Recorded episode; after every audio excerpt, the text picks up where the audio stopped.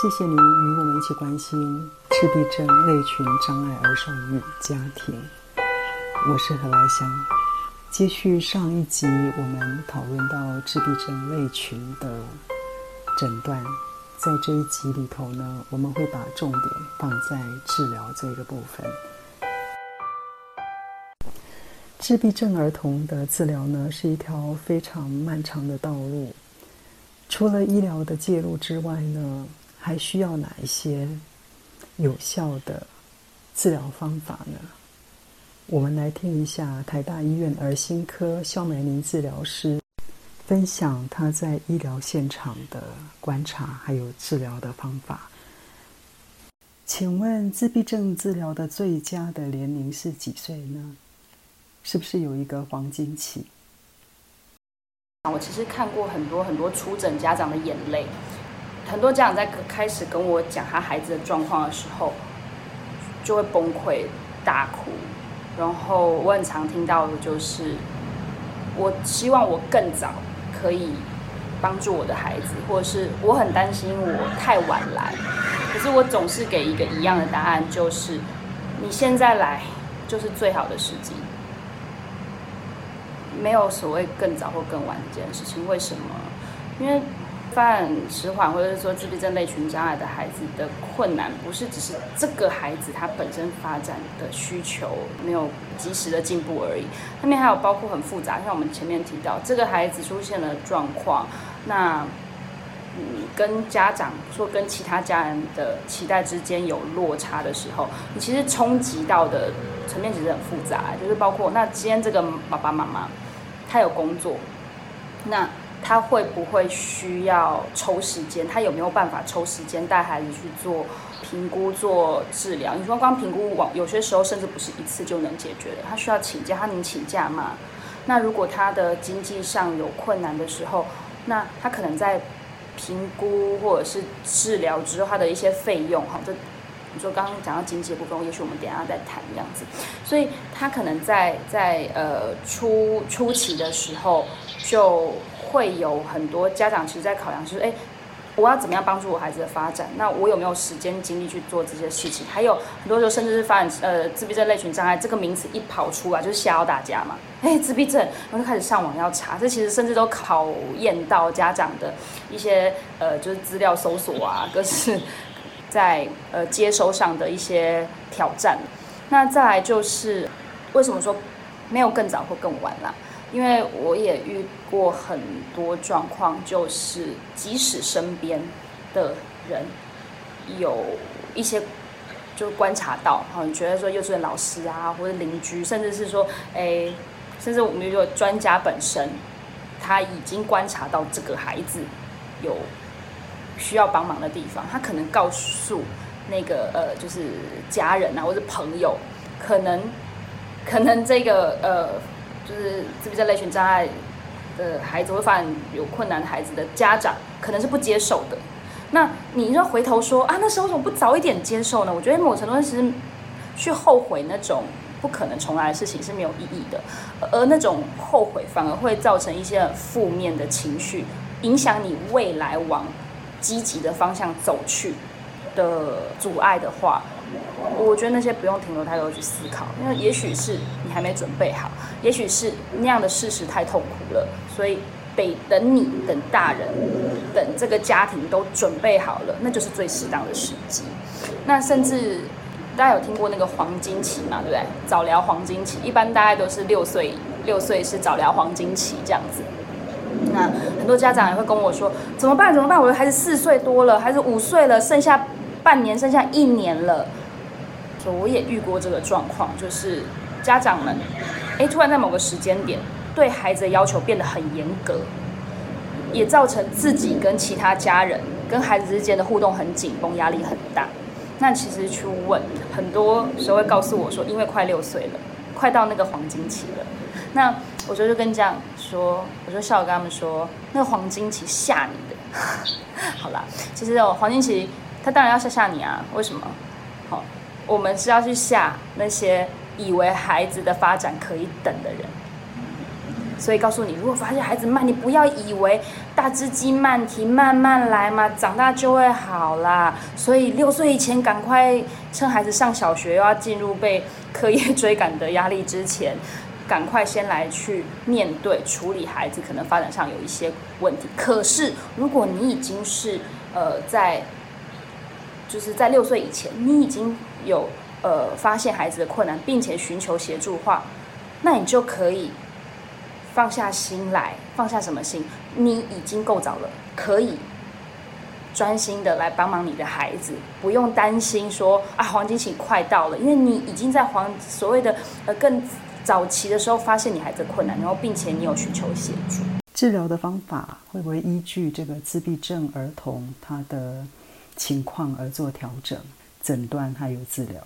对于自闭症类群障碍的理解，你也许可以把它理解成是一个人格特质吧。早期很多时候大家关注的是在孩子不会讲话，或孩子不会看人、不会跟人互动。可是我们这么多年的经验，我会发现当孩子和我们适度的介入他的语言，他人际互动开始有更多的表现之后，他出他呈现的样貌在不同的阶段可能不一样。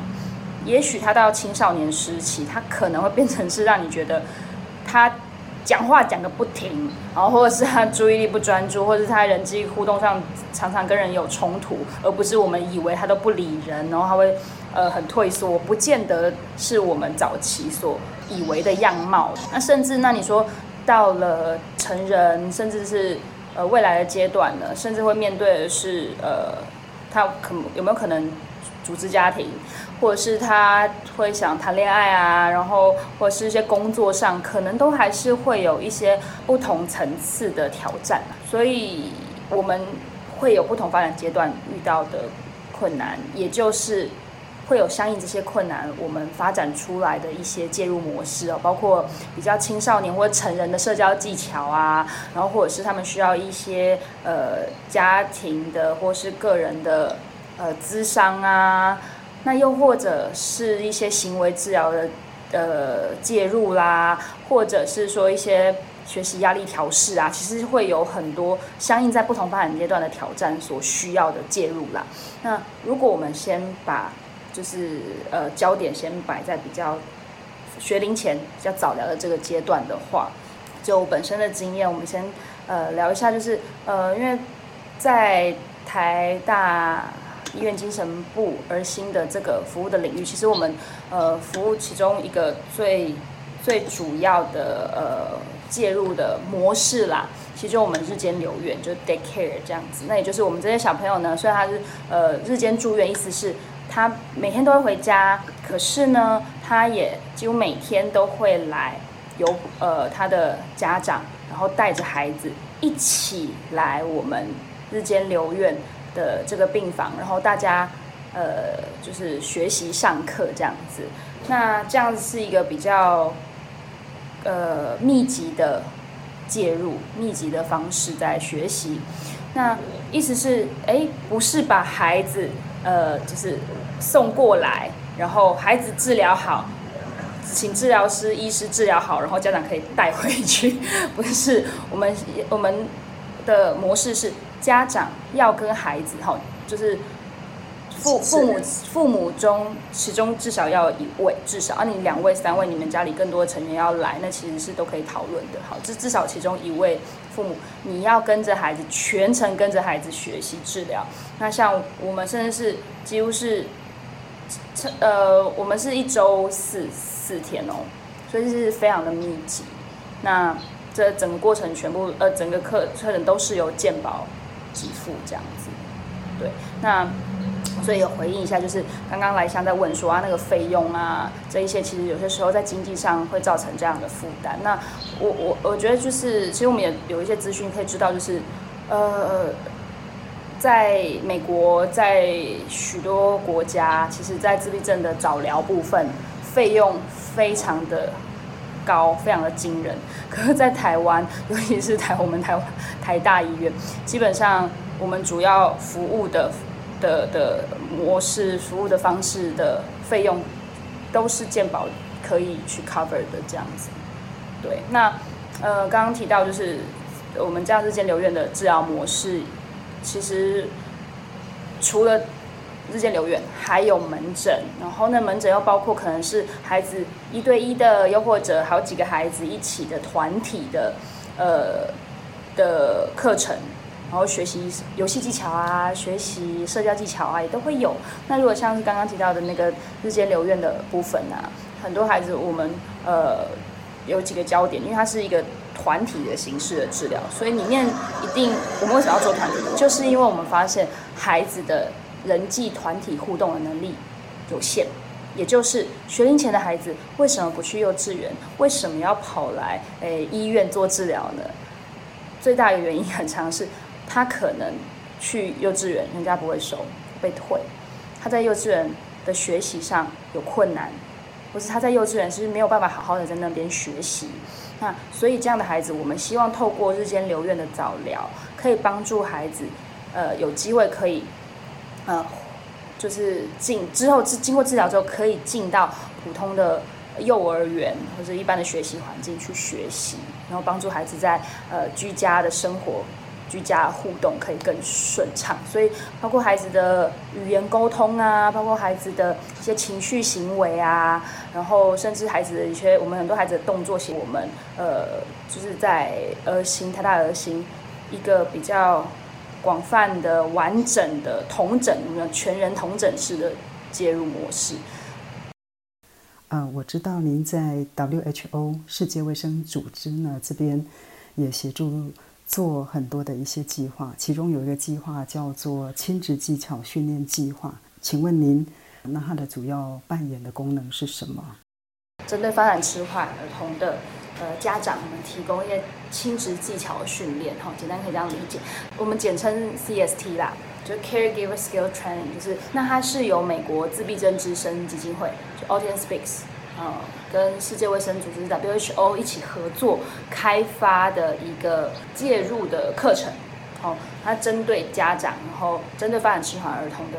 家庭，然后他们的照顾者，然后提供这些照顾者相关的一些呃亲职的技巧，透过这些家长参与这样的课程，然后学习适合帮助这些孩子成长发展的。呃，一些策略，然后更好的一些养护的一些技巧，这样的呃一个计划。那台湾是在二零一六年左右，由就宋伟春医师，他其实大家开头看到呃我的，他是我们台湾的自闭症之父，在二零一六年由他将这个 CST 引进到台湾，由他主持这样子，由中华民国自闭症基金会。和呃台大医院一起合作组成核心团队，然后一起来共同执行。那所以从二零一六年一直到今年跟未来，我们都是持续的在投入这个 CST 这个亲子技巧的训练计划。从二零一七八陆陆续续，我们从嗯就是 pre pilot 就是先导计划啦。呃，试办计划 pilot，然后一直到我们现在都已经进入推广呃推广阶段 promotion stage 了的第第三第四年了这样子。那所以我们其实就是慢慢的从每一个呃地区的县市，然后台北、高雄，然后甚至已经开始扩展到离岛，包括我们现在的绿岛，还有澎湖，我们也都有呃就是就是 C S T 有进到这些。呃，地区哦，去做一些协助。我们希望的目标哈，就是其实我们有跟 WHO 签约嘛。那这个约定呢，就是我们要免费的提供给有需要的地区的家庭，然后只要这些家庭孩子有发展呃上的需要，然后或者是说这些家长们担心自己的孩子的发展，他觉得有需要学习，那他都是我们可以合作的对象。这样子，那就是希望我们可以有呃，在在台湾，我们希望能够呃，有就宋医师的领导之下，我们目前参加的这一些业界团队都是儿童相关的专业人员，包括医师、治疗师，哈，你说语言治疗师、物理治疗师、职能治疗师、社工师，然后也有呃一些教保员啊、老师啊、特教老师，其实我们的团队其实非常多多专业，然后就是带领着家长。然后一起学习，然后可以呃帮助自己的孩子发展，然后并且这样的方方式是希望是免费并且是有效的，然后希望去弥平呃。尤其尤其是偏乡啦，因为其实就算是台湾，我我们觉得其实台湾在医疗，尤其是像发展迟缓或是自闭症类群孩子的一些早疗部分啊，其实健保本身有非常非常多的补助啊、支持啊，然后疗愈的资源其实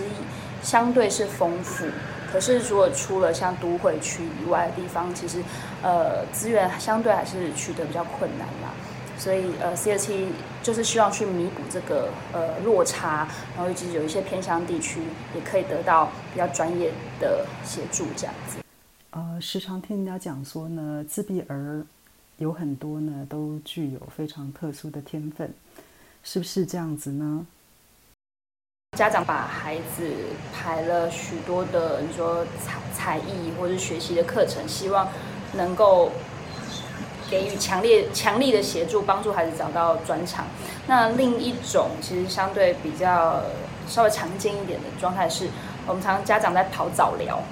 就是家长呢去问到了很多的呃资源，因为在台湾其实尤其都会区相对的早疗资源这些年其实是很丰富的。你说从各大医院啊，几乎都会有早疗的单位。各大医院，你在复健科有早疗，在呃儿心有早儿心有相关的早疗。除了呃医院端以外，甚至呃像诊所啊，然后或者一些自闭症基金会啊，一些疗愈的机构其实很多。那家长常常会觉得有一种心情，就是我很怕我少做什么，那那个少做，我怕耽误了孩子。所以家长有些时候会，呃，例如礼拜一的上午排了一个语言治疗，礼拜一的下午排了两堂，一个钢琴课，然后另外一个排某某一个诊所的职能治疗的团体课，然后礼拜二怎样，他可能会帮他孩子排了非常非常丰富的疗愈课程。所以刚刚讲一个是才艺型的课程，为了想要挖掘出他的天某一种天才的表现，另一种呢是排了满满的。疗愈课程，想要去把孩子尽可能补到所谓的好了。其实这两种心情都会是我们在呃面对自闭症类群障碍孩子的家庭，有时候难免会遇到的状况。如果像这样的状况里，我其实会建议这样：，说第一个是你要先去考量到呃整个家庭能不能负荷，那个能不能负荷包括经济，就是你要跑那么多地方的早疗，或者是你要去学那么多的才艺。这一定是经济上一定会有相当的负担，这会不会因为这样的家庭的经济负担造成夫妻失和，造成你会觉得这个孩子让你的生活品质过得不好，所以你反而会有一些负面情绪去怪罪在孩子身上，那或者是你去你得去牺牲你其他孩子或其他家庭成员的生活品质，好，所以一个经济上的考量，另外是。你就是要花时间、花精力的去搜寻这些资料，带孩子去上这些课程。那你自己的生活可能完完全全会被孩子这么满的课表跟课程给绑住，所以你可能会因为你的休闲生活失衡，或者是你的情绪也没有管道宣泄，因为你都跟孩子行程全部绑在一起，所以可能你的身心状况也会出问题。再另外来说。孩子满满的课程，他有足够的喘息跟休闲，甚至是娱乐吗？很多时候都家长会觉得啊，就是时间不够用啊，尤其是很怕什么早疗黄金期错过啦，所以就会尽可能帮孩子排满所有认为对他发展很重要的事情。可是我还是要跟大家讲，孩子的发展其中很重要的重点其实是玩。刚好提到那个呃，就是刚刚我们在谈呃世界卫生组织。发展迟缓儿童的亲子技巧计划 （ZST） 里面很重要的两个概念，一个叫做 home routine 家庭例行活动，另外一个是 play routine 就是游戏例行活动。意思是什么？我在家庭生活中的很多事情，跟孩子玩的很多的活动里，我借由去安排这些活动，这些本来好像就在做的事情，我只要好好的去调整跟安排，我就可以帮助孩子进步。那为什么世界卫生组织，或者是甚至比如世界卫生组织这个方案，其实现在很多呃当红的早疗模式都在强调这个概念，意思是我可以让家长更容易、更融入生活里去帮助孩子，并且透过这个过程，不是把孩子好像抽真空出来，在某个地方做完治疗之后再摆回去真实生活里，不是因为你这样往往会有落差，而且自闭症孩子其中有个很重要的困难叫类化。你没有办法 generalize 你在一个治疗情境中所学的东西到你的生活里，所以你在治疗情境中可能表现得很好，可你没有办法适应类化到家庭的时候，还是一个困难。那为什么不就在生活里，跟游戏互动中，孩子就可以玩，他就可以进步，家长可以跟孩子一起做家事。他可以跟其他手足一起在家庭活动里面，比如做烘焙啦，然后一起呃准备餐点，孩子就可以通过这样的方法学习跟进步。那其实这个反而会比排了满满的课程，中间可能要有很多很多的牺牲或失衡，我觉得相较之下会是比较建议的方式。有很多的孩子呢，他们在学校会遭受很多的一些霸凌。那还有社会的不理解，可能他们的家长也会遭受的一些来自于社会的压力。这一方面，您是怎么看的呢？所以有的时候家长常常跟我说：“肖老师，我我担心我的孩子以后被霸凌。”然后我就会跟他说：“不用担心，他一定会，几率太高了。”那你可以想象，就一般人的眼光看到的孩子。就是自闭症类型的孩子，一个是说，当孩子的能力一直比较有限，那他可能就会是在发展上会觉得好像比较困难的孩子，他的特殊的的表现就会比较明显嘛。像这样子，如果一个孩子在你身边，他就比较容易被突出的发现他能力比较弱。那另外一种状况是说，当呃这个类群障碍的孩子的能力有比较。进阶了，进步了，也就是例如说他沟通互动更多了。可是当他进步到一定程度，我们就会说他可能看不太出来他的特殊性，所以这样的孩子很容易被呃环境标定说他是白目的，他是那种就是比较容易惹事的孩子。OK，这边那群障碍孩子在成为被霸凌者的时候。我们当然会说啊，希望能帮助这个孩子比较不容易被霸凌。可是真正的核心问题是，怎么会有去霸凌别人的这些孩子？这些会去霸凌别人的孩子们，往往他都是带着一些伤，心理的伤，或是一些家庭的暴力，或者是他之前可能被不适切的对待，又或者我们也遇过孩子，就是因为看起来他就是一个完美的。就是成绩又很好，很优秀，可他却私底下对孩子非常，对其他孩子非常的、非常的刻薄、苛刻，或者是会去伤害其他人，不管是肢体或者是关系霸凌，或者是言语霸凌的一些状况。那其实你再深入去了解，会发现有些孩子他可能在他的家庭里，他其实是被父母高度期待，那他其实是非常高压的家庭状况。所以意思是说，很多这些会去霸凌其他人的孩子。他本身背后有一些需需要被帮助的地方，而这些没有被帮助的孩子，有一部分的这样孩子，他选择的出口是去欺负小动物，又或者是去霸凌其他可能相对比他弱的孩子。所以我觉得这整个会那种霸凌的结构大概是这样的。所以说回来谈，我们要怎么样去帮助孩子跟孩子之间，或者说孩子去。去跟特殊孩子相处好，我觉得最基本是每个人好好爱自己的小孩，很基本的是，又好像是一个要很努力，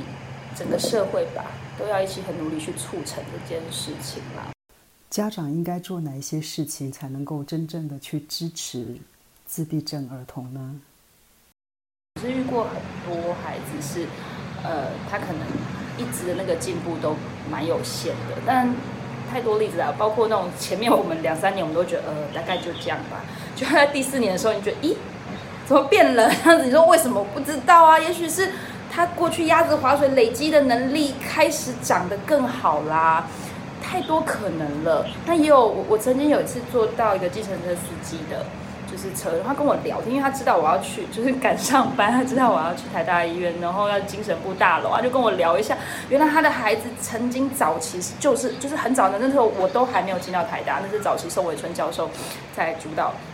这些留院的时期的时候，就很早期的家长，他孩子那时候就是这个智恩斯基先生他的的。孩子现在都已经成人，那个时候三四岁的时候就来做治疗，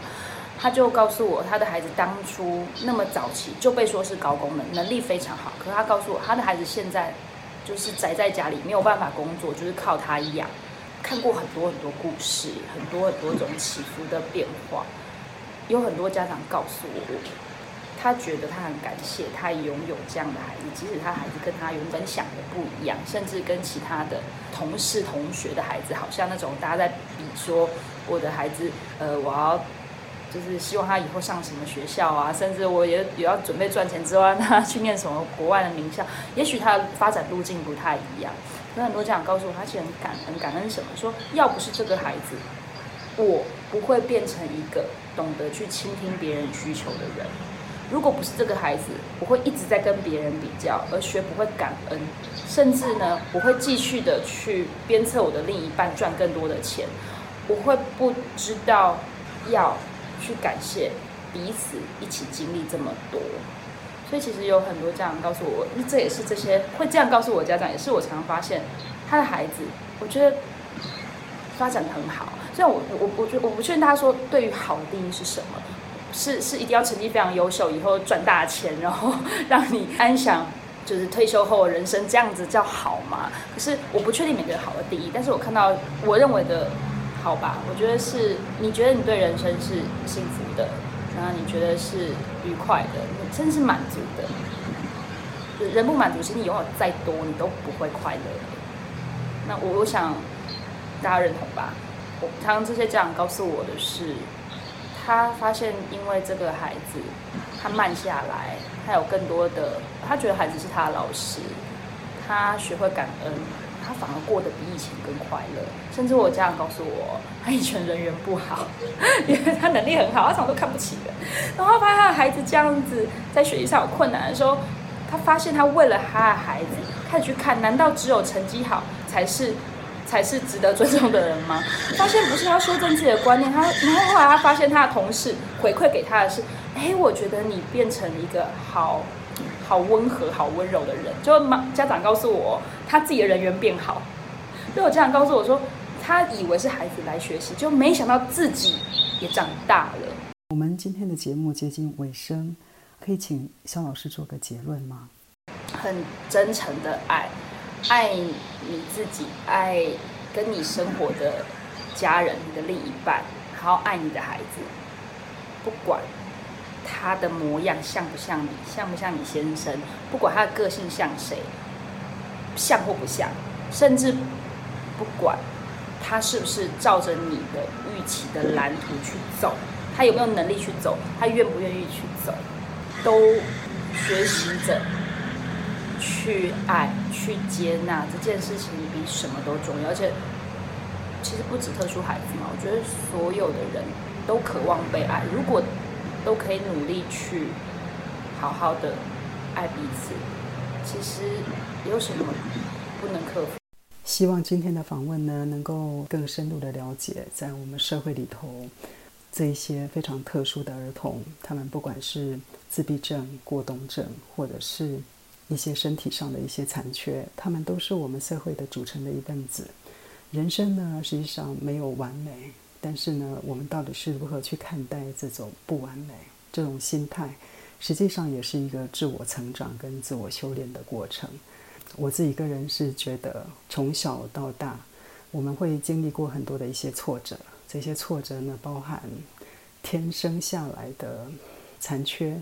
甚至可能是后天碰到的一些情感上的挫折、生病，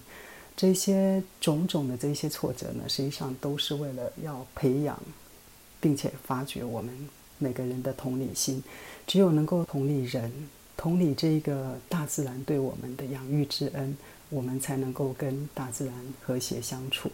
才能够在人际上面和平共处。谢谢您今天的参与，也谢谢肖老师。我们下次再见。